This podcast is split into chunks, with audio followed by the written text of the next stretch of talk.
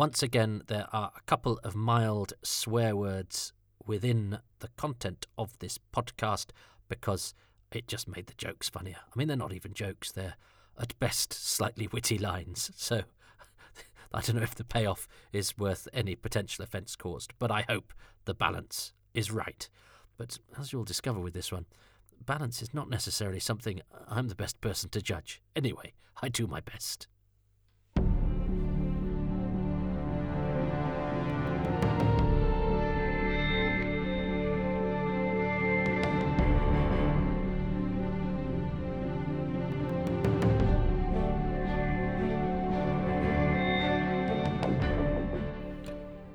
Welcome to Indefinable Magic. Lengthy spoken word offerings, sort of about Doctor Who, but not really, but yes, they are a bit. Written and performed by me, Toby Hadoke.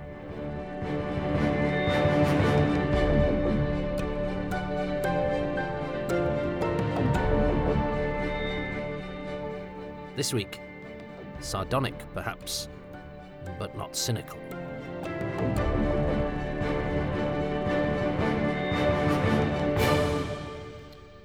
I'm into all sorts of things. I like football. I like a drink. I like Spain. That's a lovely line, isn't it? Love and Monster's beautiful, neat little summation of Elton Pope from his own mouth. He's a funny little geek who wants to emphasise that he likes the things that everybody else does. And everybody likes a drink, don't they? And by a drink, Elton means alcohol. The first time that word is used in Doctor Who, alcohol, it is when the substance is rejected by our series lead. Twice, in fact. Oh, my dear man, I never touch alcohol, the comedy doctor of the gunfighters says when offered some of Doc Holliday's whiskey to dull the pain of his toothache and its subsequent extraction. And later, when offered a drink by intimidating gunslinger Seth Harper, the doctor says, Unfortunately, I don't touch alcohol. So that's a pretty emphatic rejection. Two nays in one episode. Part one of, as I said, The Gunfighters, a story about which it might be too cruel to point out that someone involved in the making of it has clearly been drinking. Many of the decisions taken during the conception of the story might be more understandable if they were carried out under the influence of copious amounts of booze. And if Billy Clanton's accent is American, then it's clearly drawling under the influence. In the second episode, whilst at the Last Chance Saloon, the Doctor again turns down an offer of a free drink and instead asks for some milk, which, of the many things on offer in the Wild West, is among the most likely to be in a parlous state. Indeed, the novel's description of Charlie the barman obtaining the lactose refreshment requested by our hero is one of the most unpleasantly evocative things ever written under the Doctor Who umbrella, and certainly doesn't have me scurrying for the gold top. Now, before you write in, yes, there have been examples of alcohol being seen and talked about in the show before events in Tombstone, but I am beginning here with alcohol itself ethanol ethyl alcohol, C2H2OH, the demon drink, its first mention as a substance, by name. Prior to the gunfighters, of course, we've seen quite a positive portrayal of the joys of a particular manifestation of booze, namely wine, aka Vitis vinifera, Vino Lambrusca, the vine of Bacchus, Blue Nun, in The Romans, in which Ian and Barbara spend much of part one rolling around lightly sozzled, and it is rather joyous. It makes getting sloshed look rather fun, and if, like me, you harbour certain secret desires for the future of Ian and Barbara, just a little saucy. So hooray for booze! Except, I mean, it ends up with them getting whacked on the head and kidnapped. But other than that, what has the Romans ever done for us in the putting us off alcohol stakes? Well, quite a lot, actually, as later in that story, the Emperor Nero highlights the dangers of drinking whilst famous by proffering his poisoned cup to his taster, Tigellinus, who then, as a result, suffers one of the series' rare comedy deaths. It's very funny, unless, of course, you are Tigellinus, but that's comedy. Actually, that is also alcohol. Someone careering about ten sheets to the wind can be an hilarious thing to witness, and not so much fun to be, and certainly not afterwards. It works the other way round as well. The drunk in the room might be under the impression that he or she is being hilarious and entertaining, whilst everybody else in the vicinity is irritated, embarrassed, or hoping that someone has poisoned their chalice. So, full disclosure. Look, I don't want this to become a Are You OK, Hun Facebook moment, but I ought to at least be clear about where I am coming from. I, to quote the doctor, never touch alcohol myself anyway anymore. Uh, it's a shame that the gunfighters and the next story weren't produced in a different order, because I am a member of a club that shares its initials with the production code of the Savages, so could have made a really neat observation without having to blatantly invoke the initials AA. The first rule of AA is that, well, it's actually not the same as Fight Club. It's actually something to do with being sure you want to give up alcohol. But nonetheless, what happens at AA kind of stays there. It's as much a mystery as the now missing The Savages, with whom it shares its double A, just in case I haven't laboured that connection nearly enough. That's the problem with alcoholics, though. We don't know when to stop. That's kind of the point.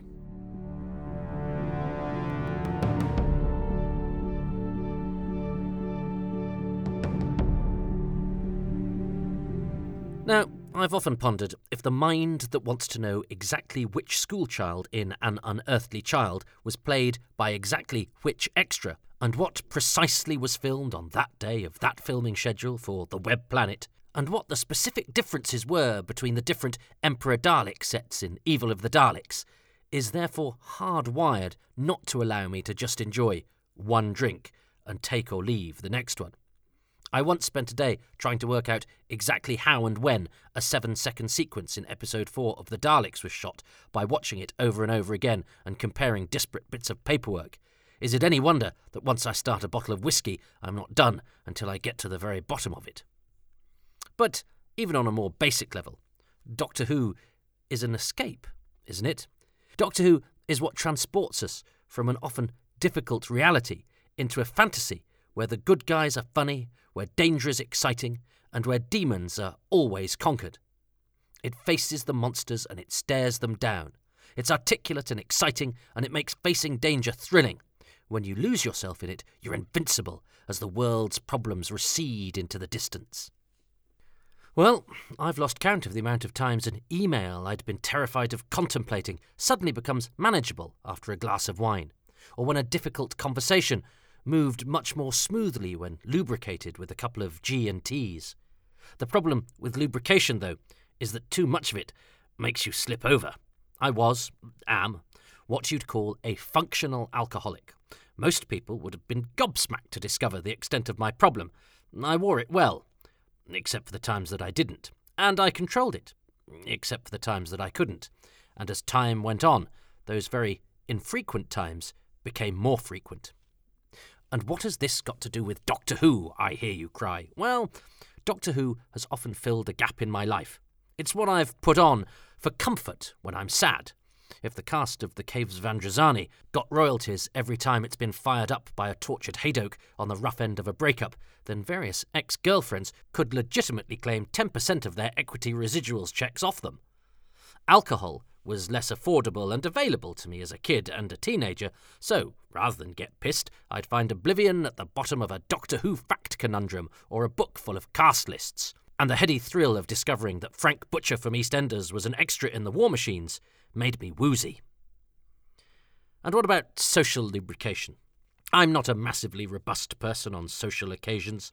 I find it hard to concentrate and am pretty self conscious. Except if someone asks me about Doctor Who, then I'm suddenly articulate and knowledgeable and, well, enthused as I just like talking about it and I, I know where I am with it. However, if I'm in a situation where I'm not quite so comfortable and don't know anyone, a bit of booze, well, it can loosen the tongue, lower one's inhibitions, and make that person you've only just met your best bloody mate ever. Oh, how many times have I sidled up to a stranger at a wedding and had a right old time at the bar over a few jars when, in civilian life, we'd have so little in common and I'd probably find a large number of their views insufferable? Well, I remember when I first met fellow Doctor Who fans. Suddenly, I could compare notes about James Bree and the Dalek voices in Day of the Daleks and whether Shada was actually any good or not, and my God, suddenly the conversation flowed and it didn't matter what any of these people did and thought the rest of the time. Doctor Who, like booze, switched off my social inhibitor. But I'd be a liar if I said that alcohol simply made social occasions more fun. In fact, much like Doctor Who has often been, I'm from the countryside in the middle of nowhere and was at university in the 1990s, neither of which were fertile grounds for fandom. Alcohol is often something I have indulged on my own. Sometimes I'd look forward to a weekend when everyone went away so I could clear the decks, eat crap, watch my kind of telly, and get smashed, revelling in my own mess and abjectness, indulging myself with self abuse. I mean, the gluttonous kind, quiet at the back, and feeling sorry for myself. And that's three selves in one sentence, which makes me seem. anyway, TV does that too. It puts us in touch with emotions we might otherwise not connect with. We're drawn to things which move us. And take New Doctor Who, or RTD Plus, which seems to have a terrific ability to open the emotional floodgates. Well, if you're someone who finds emotions difficult, a conduit for the tears, well, it's useful. It enables us to get in touch with emotions we might otherwise repress or not know how to access. It provides a sort of emotional MOT, bleeding the mental engine with tears. Now, I don't consider myself overly emotional, yet I've been known to weep at episodes of Buffy the Vampire Slayer. And new Doctor Who found me doing that too. School reunion, The Girl in the Fireplace, Army of Ghosts. Oh, 2006 was the year of the lachrymose anorak in my house. And that's good. It's healthy that we watch things that move us to tears, to laughter, to profound thought. But sadly, I know a great number of people who use alcohol for the same thing.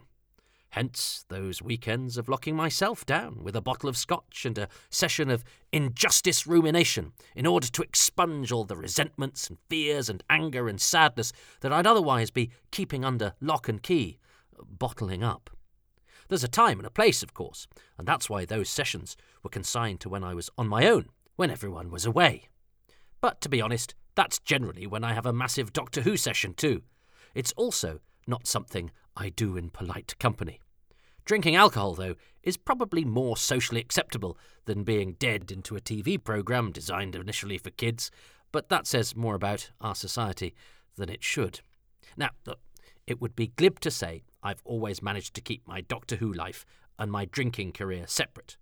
I used to be aghast at the idea that fans would go to a convention and, as they cheerfully reported to me, spend more time in the bar than watching the panels. You what?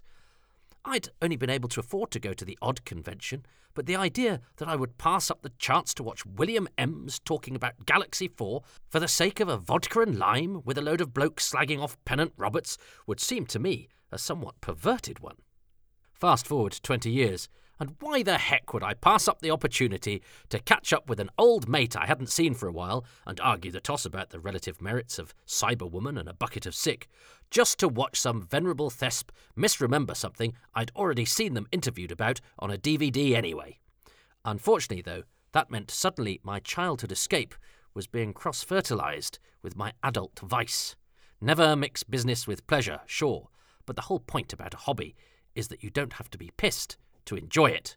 But one of the curses of drinking is, much like plucking a Doctor Who DVD from the shelf, it quickly becomes a habit, and you don't even realise that you're doing it.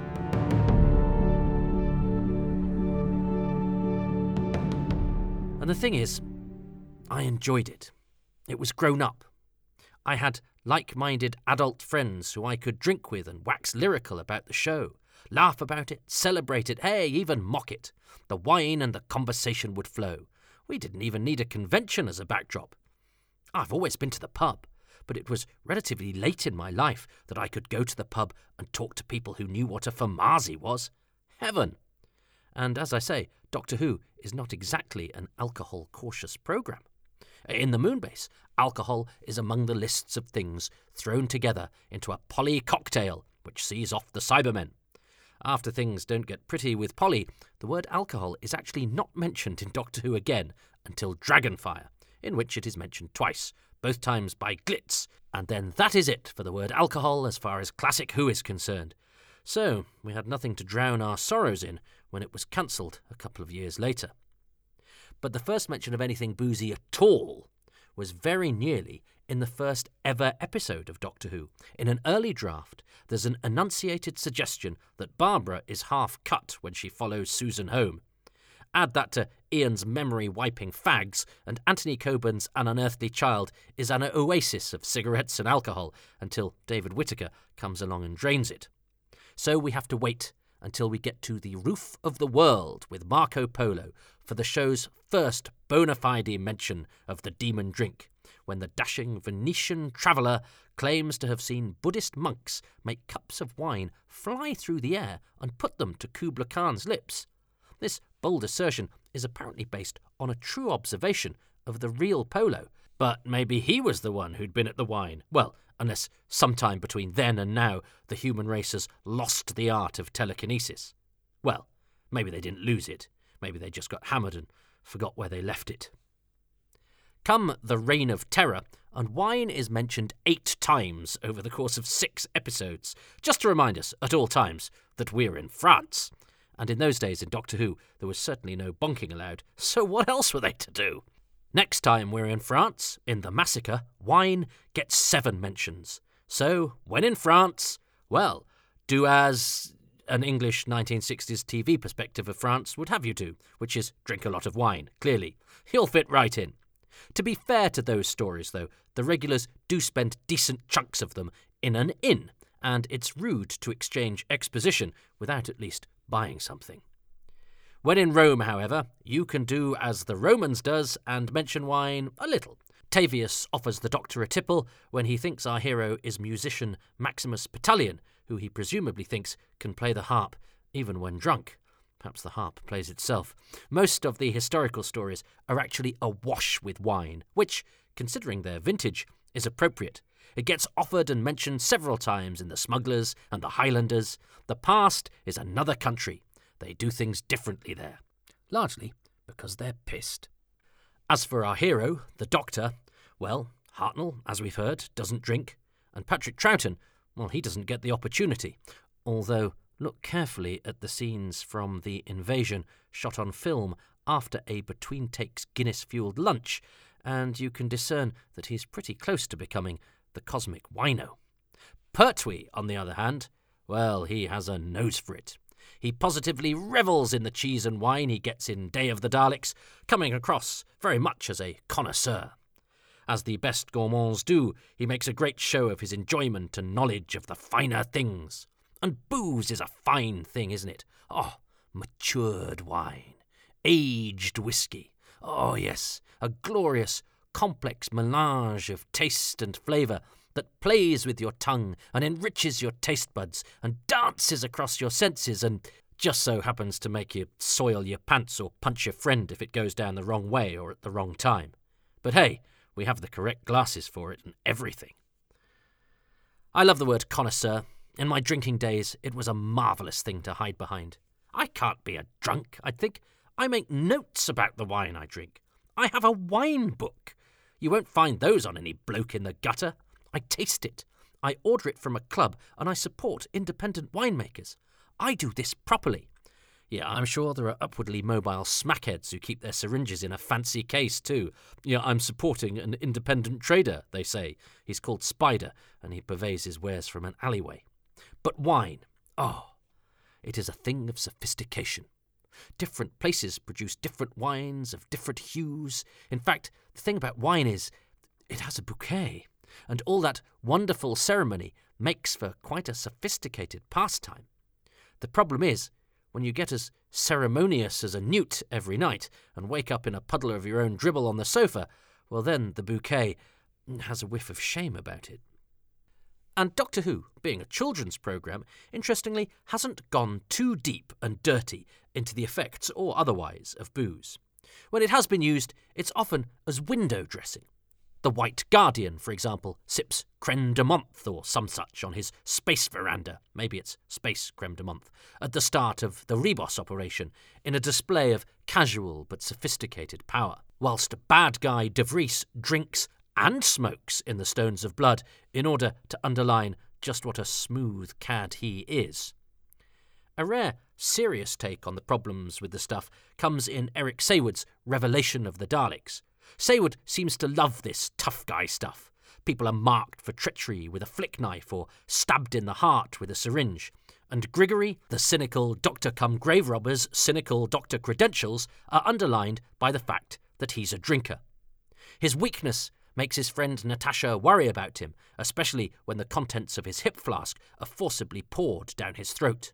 When he sobers up after the torture session at the hands of Takis and Lilt, ah, Lilt, eh? See, soft drinks can be bad too. He does a comedy hiccup just to show the light side of alcoholism.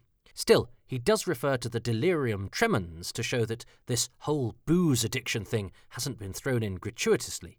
He uses Latin, for goodness sake. Revelation of the Daleks is trying to be grown up. It's the Doctor Who equivalent of overhearing a teenager on the bus saying, Yeah, I got like hammered last night. I must have had at least three cans of Foster's and I was like so sick afterwards. Fear Her, on the other hand, has a more subtle approach to the dark nature of his subject matter, alluding to Chloe Webber's dad, the unseen monster of the story, being someone who had a temper when he had had a drink. Indeed, much of what alcohol does that is bad happens behind closed doors.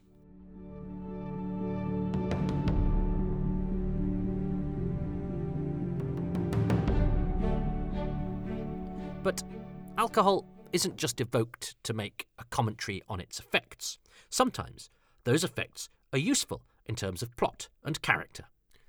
Jackson has signed the pledge in Enlightenment, which means he doesn't take a tot of rum like his crewmates, and so drunkenness can't be used to explain away the sights that he sees when he ascends to the deck. He went to bed on a boat and woke up on a spaceship, and there was no Facebook to help him piece together the night before and retrace his steps first thing in the morning. In The Enemy of the World, there's a cautionary tale about accepting drinks from dictators. Salamander gets his wine from Alaska, apparently, becoming a wine bore in order to distract Fedorin from the fact that this particular grape is laced with poison. Yes, Nicholas, it's a cheeky little number, hints of cyanide and a few pokey notes of strychnine. No, there's no need to spit it out. This isn't tasting. I keep going back to Day of the Daleks, though. Pertwee has a drink of whiskey whilst undertaking a fight scene. How cool is that? Oh, it's very cool. And I say this as a recovering alcoholic who has a vested interest in not being tempted back to my old ways. I've a vested interest in alcohol not being cool. But it's very cool. But does that kind of coolness encourage people to drink? Uh, I watch aspirational TV dramas now, in which beautiful people in unfeasibly large kitchens drink wine out of massive bulbous glasses after a stressful day, and boy, it looks relieving. I can't deny it doesn't give me a pang. Stress relieving drinks like that, well, they're even evoked in Doctor Who. Alcohol as a reward after a hard day. Well, that's a thing, isn't it? In Ian Chesterton's case, to be fair, it's not a hard day, but a hard couple of years in time and space, because one of his desires for normality, when he's talking about what he wants to do when he finally gets home, is I want to sit in a pub and drink a pint of beer again. And I hope he did. The Brigadier, instead of doing namby-pamby Morris dancing after sorting out the mess at Devil's End, would rather have a pint, he says, at the end of The Demons. And very inviting it sounds. And does the Doctor's sophisticated demeanour in Day of the Daleks, accentuated by the addition of the hop and the grape, does that act as a temptation? Well, maybe. But one thing the group, named after the production code for the Savages, tells you is that I could have a drink tomorrow and blame it on Day of the Daleks, but I'd be lying to myself if I did. And that's a curious one, because I know a lot of people who are very concerned with how other people conduct themselves phraseologically, to the extent of correcting their language during discourse and interactions. We have to be sensitive to people's gender, their race, or their triggers, say these people, and rightly so. I think they come from a good place. And yet these very people are also happy to do what everybody else does, and that's sling around drink related metaphors with gay abandon. Fancy meeting for a few beers? Catch up over a pint? Oh, I could do with a drink. They'd look at me like a madman if I said, uh, Would you mind phrasing that without references to alcohol? But look, I'm not the type to be triggered, but I do note with amusement how alcohol references permeate the English language, and, you know, they do serve as a reminder that I can now no longer do something I used to like doing, and that a great many people's social lives are very geared towards it. And you never forget, and yet it is everywhere in our society, and it's hardwired into how we interact. Indeed, I remember once interviewing a former Doctor Who guest actor, very colourful character. I'm an alcoholic, so I can't drink anymore, he told me. But I don't really trust people who don't drink, so I've got something for you just in case. He'd sent his wife out to get something for me, but she didn't drink either, nor was she used to shopping in this country, as they were on a stopover from Thailand. So, four cans of special brew were popped on the table for me. Now, I say in my drinking days that I drank, but I also drank at a reasonable pace, and I had an old fashioned notion that what I drank shouldn't be able to also fuel a space shuttle. So it's fair to say I paced myself and turned down the offer to take the two surplus cans away post interview. I also turned down the offer of his wife's sister in order to write the fellow's autobiography, and have to grudgingly admit that when you're sober, those kinds of adventures don't seem to happen with quite the same frequency. But hey, I note with amusement that even an ex drinker needed to get the measure of me by showing me liquid hospitality. This, by the way, was at 11 o'clock in the morning. And it just occurs to me this actor was actually a guest star from the first Doctor Who story to mention the word alcohol, and so it has a kind of beautiful adult symmetry. Now, I could write a whole podcast on Doctor Who actors I have got hammered with. I've certainly polished off a few with The Watcher and Colonel Archer, whilst Carl Tyler slash Saladin slash Inspector Crossland slash Caldwell and I spent whole days knocking them back. Days I sadly can remember almost nothing of. He, however, emerged with his memory intact and no hangover, because they don't make 'em like Bernard Kay anymore. And there I go, offering my admiration for someone based on how much alcohol they could sink. I told you, this stuff is hardwired.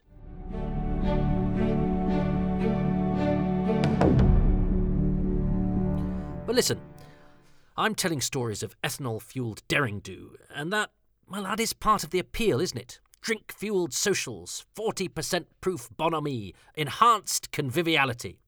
I'd be lying if I said I didn't miss them. I'm four years sober this December, which sometimes seems like an age and sometimes seems no time at all. And yet, rather like swearing, even though I was a committed dweller in the cups, I was always a bit dubious when I saw my hero doing it.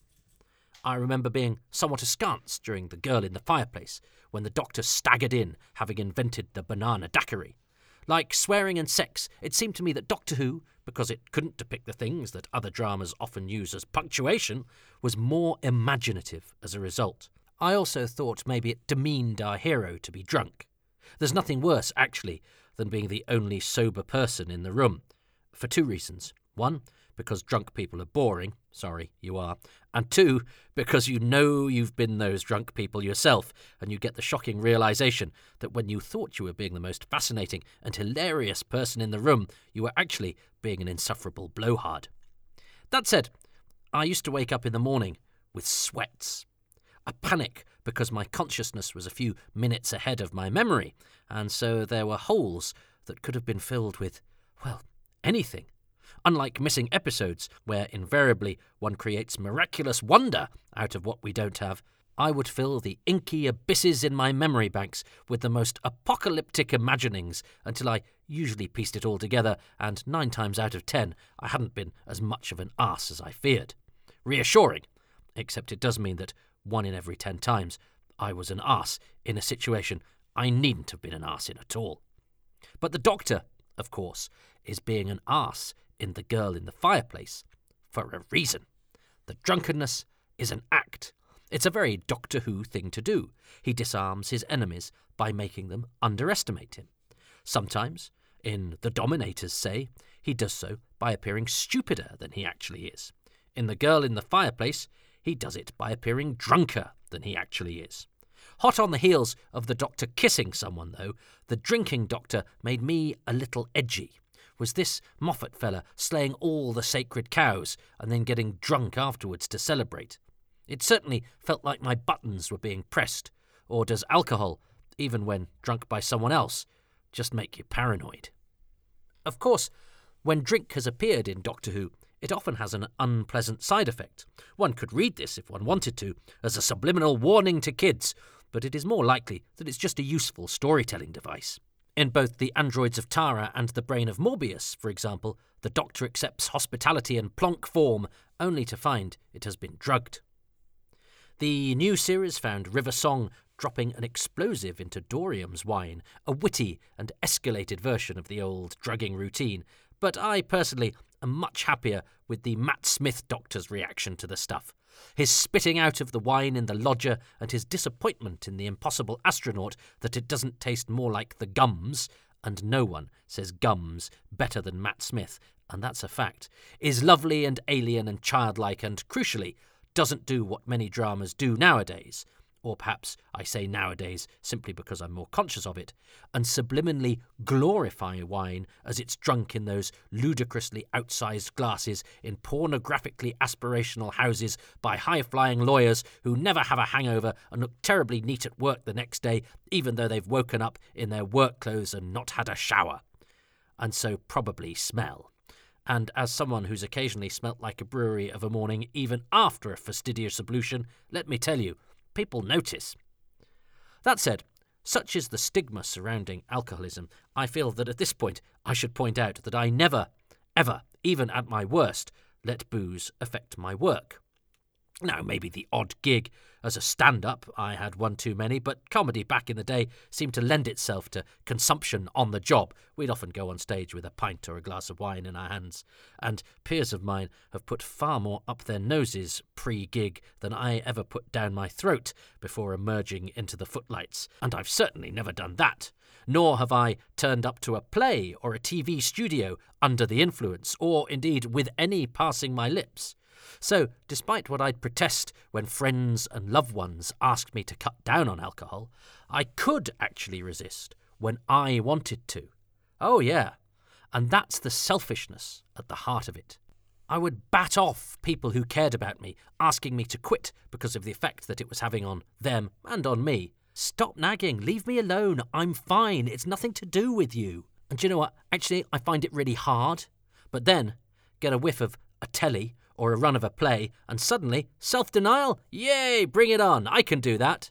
But I only seem to want to do it if I was losing myself in something else work. So I was swapping one kind of escape for another. But besides work and booze, the only thing that transports me from the world of bills and ennui and my own shortcomings is Doctor Who. I can get lost in it, enthused by it, frustrated by it, intrigued by it, and drink in loads of heady facts and ideas and suppositions. But unlike post Bender amnesia, piecing together the missing bits of Doctor Who is exciting and fun, and not accompanied by cold sweats of embarrassment or mounting dread. I mean, I'll be upset if The Savages has been wiped forever, but not as upset of that memory of being unnecessarily rude to that person or a bit of a dick in front of that one. Unlike 16mm film prints, those pictures don't decay over time and can be replayed again and again, whether I want to or not. It's a slippery slope, though. Can you be too much of a Doctor Who fan? I don't know. I know someone who buys three of every toy and hides one set in his attic so that his wife doesn't know it is there. Now that's a compulsion, isn't it? And hiding those second spares away, lying to a loved one, well, that's a boozer's trick. You don't tell yourself when you do it. You say you're doing it just to get her off your back. But when you're sequestering a bottle of Jameson's behind your Key to Time DVD box set, it's time to admit that you have a problem.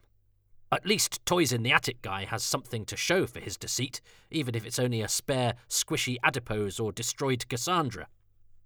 Ah, yes, I mentioned Jameson's. Now, it's not my favourite whisky.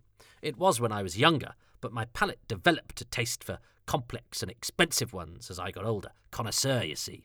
I'd start aiming for the whisky equivalent of steel books, packaged better and with extra little grace notes that came with a hefty price tag, which convince you of the value of what you were purchasing. Do you know, apart from Doc Holliday's, and that's American, so it's not really whiskey, sorry guys, whiskey is never mentioned by name in the whole of the classic series outside of a dentist's in Tombstone. You see drinks that could be it, but there's never a name check. Not even as part of the phonetic alphabet used by unit or policeman. It's not mentioned that much in New Who either. A bit, Rise of the Cybermen and Army of Ghosts raise the spectre, as does Turn Left, but Clara does make up for that by describing whiskey as the 11th most disgusting thing ever invented in Hyde. An appropriate title, seeing as that's what I ended up doing with mine at around the time that this was on. And I get that, Clara's dislike. Hard liquor is a bit like Doctor Who. I understand why other people might not enjoy it, but its various constituent parts are designed to tickle my taste buds in exactly the right way.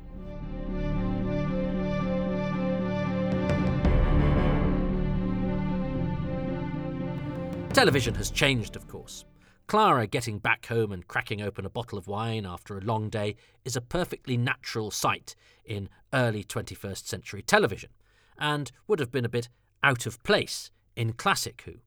I mean, sure, there are exceptions. Some I've already mentioned, and some, like the Green Death, say, are awash with it. Stevens and the Brigadier share a civilized glass, effectively illustrating that this week's baddie is part of the establishment, and the Brigadier won't be able to wave his rank at him. This will be a much more civilized battle. The Doctor gets in on the act, enjoying wine at the Nut Hutch, but again, there's a bit of character stuff here. He can't identify the vintage, well, because this wine is homemade. Oh, yeah, viewers, the hippies make the wine, but not only that, it's nice. The good life is not a puritanical one, and for all their tambourine banging, these hippies are pretty handy. And then, of course, at the very end of the story, the doctor downs his champagne and heads off into the sunset as he says goodbye to Jo Grant, and the only liquid we're knocking back at home has been produced by our tear ducts. Despite the Green Deaths and various other present day depictions of the joys of demi-sec, it's fair to say that in the Whoniverse, it's the people from the past who drink the most, certainly more so than in the future. It's almost like we know something that they don't. And to be fair, everyone in the story set long ago must be dead, so don't go telling me drink isn't bad for you. The Time Warrior is a ripe and colourful story, as rosy cheeked as the wine its protagonists drink and spill. In it, the Middle Ages is a time where a flagon of ale or a goblet of wine is an excellent prop. It's like punctuation. For Irongron, there's not a booze vessel that goes unsmashed onto a tabletop to emphasise a point. And later, of course, the vast alcohol consumption of him and his band of vagabonds is used to the Doctor's advantage, as they are all drugged just in time for the Doctor to defeat the Sontaran Linx. Presumably, Bloodaxe will have woken up with the mother of all hangovers and no idea why his castle has been destroyed. What a night that must have been! As we've heard, historical stories definitely have more wine in them than futuristic ones. So bravo then to the President of Earth in Frontier in Space for keeping the vineyards flowing in the space year whatever. But despite being dressed in a ball gown, she's a sober customer. And actually, we don't see drunkenness itself very often in Doctor Who at all. Now, as I mentioned, there's nothing worse than watching someone else get soused, so maybe that's why. It's also remarkably hard to act well. In fact, I've known more drunk actors carrying off acting sober than I have sober actors pulling off acting drunk. The Keeper of Traken, however, adds to its general verisimilitude by having Tremas slightly tipsy on his wedding night, but not making a big deal of it. Still, he went to bed with a Cassia and woke up with a Melkur. But we've all done that, haven't we?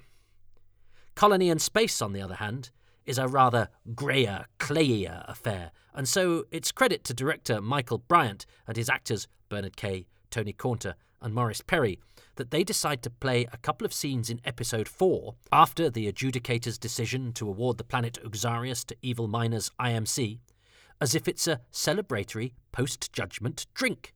They're knocking back the space ale and slightly slurring their words in the first scene, and in the second, Dent is snoozing when his buzzer sounds and Morgan and Caldwell woos about. For a story which is mostly lots of middle aged men, some with moustaches and some without, yelling at each other, it's a nice piece of character work that adds some much needed variety to a script that certainly needs a pick me up now and again. Dent's hungover state makes a bit more sense of him, not quite realizing that Winton, who is speaking to him on the radio, is not the adjudicator he is pretending to be, and Morris Perry as Dent holds his head in his hands without overplaying it. It's drinking culture played subtly and sensibly for no other reason than to add a little texture to the scenes and make the episode more interesting. Well done, everybody. Have a drink on me. In fact, all three of those actors have. As mentioned, I enjoyed many a drink with Bernard Kay, who seemed immune to the stuff. Morris Perry, on the other hand, was a much more cautious imbiber, which perhaps explains why he lived to be 96. But the reason those actors and the director could shoehorn drink consumption into that scene is because alcohol is often brandished to add a bit of fizz to a celebratory affair. It heightens the happiness that has already started to course through our systems. And it's interesting, isn't it, that if Doctor Who were to show the dark side of alcohol, that that would be deemed too adult. Yet showing the upside, its celebratory context, well, that's perfectly normal. Of course, drunken escapades can be legendary, can't they? Booze is often the source or setting for a good comedy. Legendary in both senses of the word, The Mythmakers features Menelaus as one of its funniest characters. No mean feat in a story of wall to wall wit, because he largely spends his time sitting around getting sozzled. One of the reasons I drink, he tells Agamemnon, who is berating him for his drunken ways, especially as he's his brother, is to forget that I'm your brother. Alcohol is also used as a did I really see that comedy prop, or as an explanation of incredulity at someone's claims to have seen something out of the ordinary. Something that, of course, happens a lot in Doctor Who, a show that by its very nature specialises in the out of the ordinary. And indeed, the Brigadier thinks it more likely that Captain Yates has been drinking in the Time Monster because he's claimed to have seen someone in fancy dress, which, considering their day to day business involves monsters and time travel, is, I'd say, a pretty unreasonable accusation from the commanding officer. All Yates was claiming to have witnessed was, checks notes, a man in armour, and the Brigadier's going, nah, you must be drunk. I mean, come on, Lethbridge Stewart, have you seen the Axons? But look, drink is a great social lubricant, and even the oil to move the cogs of romance. Janos, the lovely guard, offers to take Astrid out for wine in The Enemy of the World.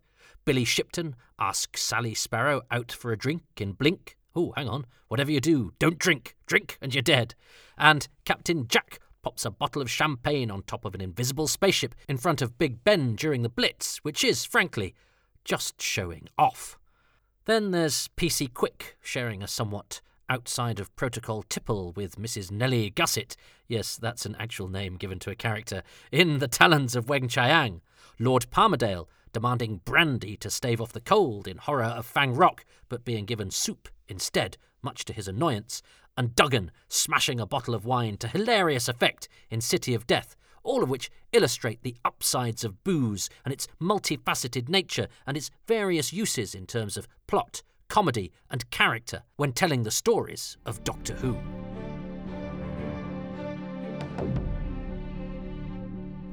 But even when I was a drinker, I think I preferred my doctor to be the never touch alcohol Hartnell to the reputed drinking buddy of King Henry XII in The Beast Below. But I'm no Puritan. I don't think a child friendly drama should hide the fact that alcohol exists. Fenner, offering everyone a drink in The Power of Kroll, helps to remind us that these shouty men on the planet of the green squid people are like the shouty men we see in boardrooms on Earth. Vincent van Gogh, selling his amazing works of art for the price of a drink in Vincent and the Doctor, is as abject and sad a depiction of his state of mind as anything in that whole wonderfully tragic depiction of a troubled mind. And if anything, isn't Vincent van Gogh a man of extremes, of heightened emotion and emotional blackness, the perfect personification of drink, which paints our world in bright colours, but then also blots it out with inky darkness. But Vincent was an extreme case, of course. For most people, alcohol is not a problem, and that is fair enough. I don't think that Doctor Who should stop doing something because of the peculiarities of my life and my shortcomings and sensitivities. And if I watch Pertwee supping his wine like a pro, and then Wretch as Captain Yates necks his like a bloomin' pleb, and get that whiff of a taste, that tingle of a sensation much remembered and enjoyed, if I get piqued by that, that, that bouquet, well, then I have things I can do. If I'm feeling like I need a bit of a mental MOT, I go to that place that shares its initials with the production code of the Savages. And I go to it for different things. Sometimes there's that bloke who tells the same stories, with the same jokes, with the same intonation every single time. Sometimes I share my own burdens or shortcomings, just saying them out loud, providing some kind of catharsis. And sometimes I just have a Viscount biscuit because there's a Sunday meeting where someone always brings those, and I didn't think they even made them anymore. So sometimes it's just for a rush of nostalgia. So, yeah, it's a bit like Doctor Who. But like Doctor Who, when I listen to the stories at AA, many of which I know like the back of my hand, they unlock childhood memories, which help me to take stock of my life, or they cause me to remember moments of great comfort, or to assess and get over occasions of great stress. Confronting terrible things from the past, but then realizing that you got through them and are still here. That's why we use things to provoke our memories. And because Doctor Who is inextricably linked with when we first watched it, where we were when we saw those monsters rising from the sea, or that new Doctor, or the death of that character, those memories are brain anchors for me as much as any formative experiences. In fact, formative experiences are linked by whatever was going on at the time in Doctor Who. Mike Smith, in Remembrance of the Daleks, was buried the same week as my granddad. I got to stay at home for half a week of an interminable school time away from the family nest, and so I saw Terminus Part 3. Journey to the centre of the TARDIS. That was the last story I watched in my London flat before another seismic personal upheaval that my love for Doctor Who was pretty much the only thing to get me through. And a really good friend as well. A friend made as a result of my love of Doctor Who, as it happens. And actually, I've never given up on Doctor Who. I've never needed to. It's never had a negative effect on me. Now, alcohol, well, I had tried to shake that on and off for many years before this current series of Sober Toby. But comparatively late in life, I discovered it was possible to get together with a group of like minded people, all of us very different, yet with this common bond, sharing stories and experiences very much linked in with our childhood, in order to try and make this world of ours slightly easier to negotiate. To outsiders, it probably seems a bit sad, and you know, not everyone likes each other, but we share things in common. Oh, I'm talking about AA there, not Doctor Who fandom, but um, well, I think you can tell what I'm doing. But actually, even though it's been useful, AA doesn't really offer me anything that Doctor Who doesn't. And I think I get just as much reassurance and perspective when I'm throwing myself into this great pool of comfort that is my favourite TV show, wrapped up as it is in my hopes and dreams and memories. But the big lesson I did learn from the Savages production code place is that there's no magic solution. Yeah, there are people and biscuits and steps, not the band. But the only thing that can really keep me off the booze is me. And it hasn't suddenly made everything good, being sober. I think I had images of sprinting out of bed, muscles elastic and brain fog cleared, the world a clean smelling, springy place of correct decisions and cheerful outcomes. But it's not. Life doesn't change. It's how you deal with it that does. Oh, and, oh, if only I hadn't had a drink last night, I wouldn't have come across as such a twat. Well, guess what? That's not the booze. Sometimes you're just a twat. But no. All the things I blamed on drink achy muscles, fading memory, dark moods that wasn't booze. That was life. we're all travelling in time and only in one direction. But that takes us back to Elton Pope. And so, of course, inevitably, to Doctor Who. The world is full of love and monsters, and I have had and continue to have my battles with both. But arming myself with alcohol was perhaps not the best plan of attack. And yes, without the booze, and with Doctor Who, the world is dark, and the world is mad. But it is also so much better.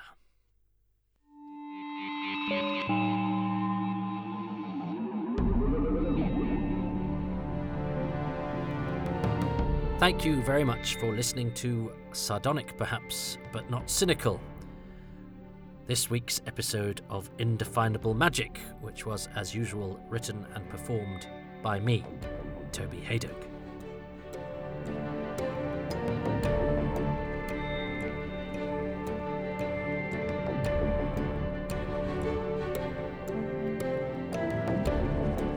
The podcast artwork is by Dylan Patterson, and the music for Indefinable Magic has been specially composed by Dominic Glynn.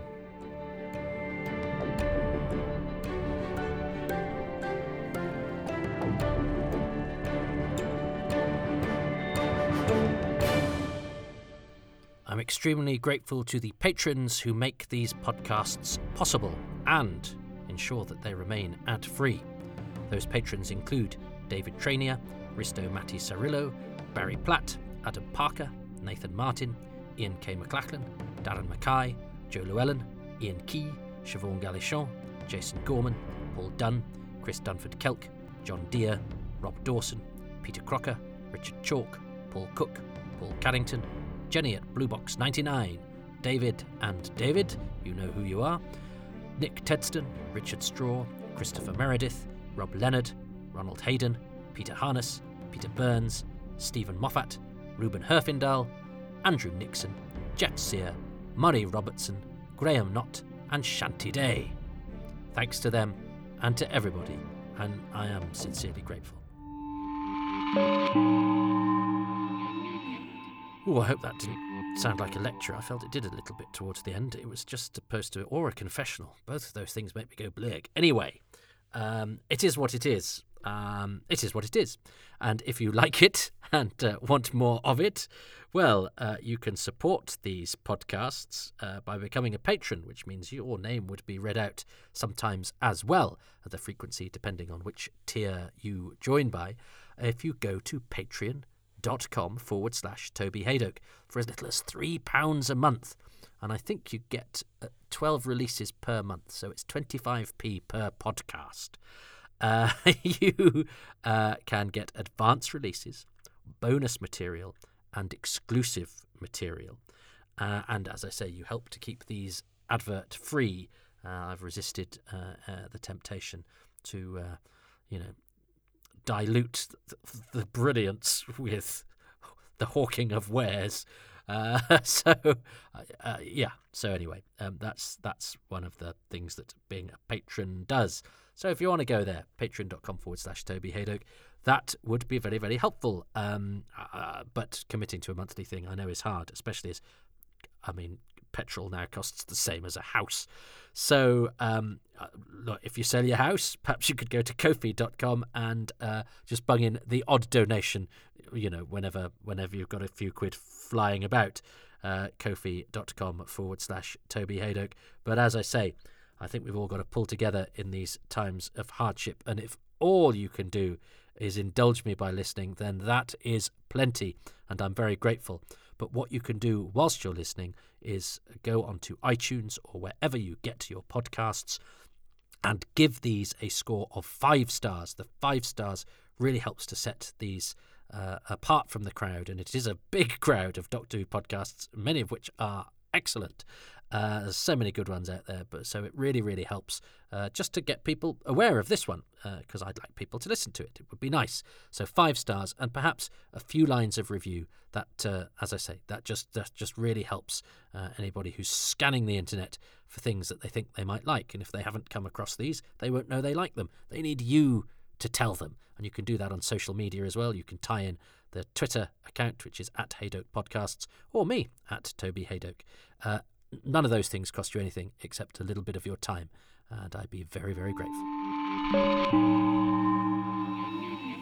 I'm also a comedian, and I do XS Malarkey Comedy Club in Manchester at 8 pm every Tuesday, uh, emceeing a night that has uh, at least four comedians from the National Comedy Circuit. And we also do once a month on twitch.tv forward slash xs malarkey, uh, which is me with international comedians because geography is no barrier. It's free at the point of entry, uh, although we do accept donations, but that's at twitch.tv forward slash xs malarkey.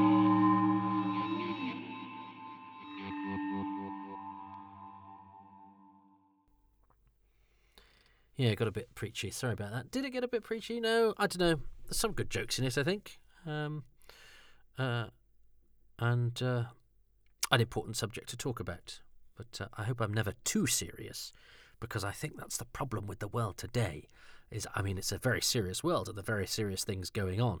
But I think, uh, in terms of how we deal with it, um, I think we need to have a good sense of humour, like the Doctor does, about all the all the dark and terrible things, because uh, because because that's the best counter to them, isn't it? Um, and look, I don't. I'm not preaching. I don't think everyone should be sober. I just should be. Uh, and I often don't want to be. I just should be. and I hope that came across. If it didn't, I failed, but unfortunately, I can't drown my sorrows. So just don't tell me. No, you can't tell me. Uh, I always, um, I, am always respectful of feedback if it's couched nicely. Um, anyway, I'm going to go and have a cup of tea now because that's as exciting as my life gets. 真真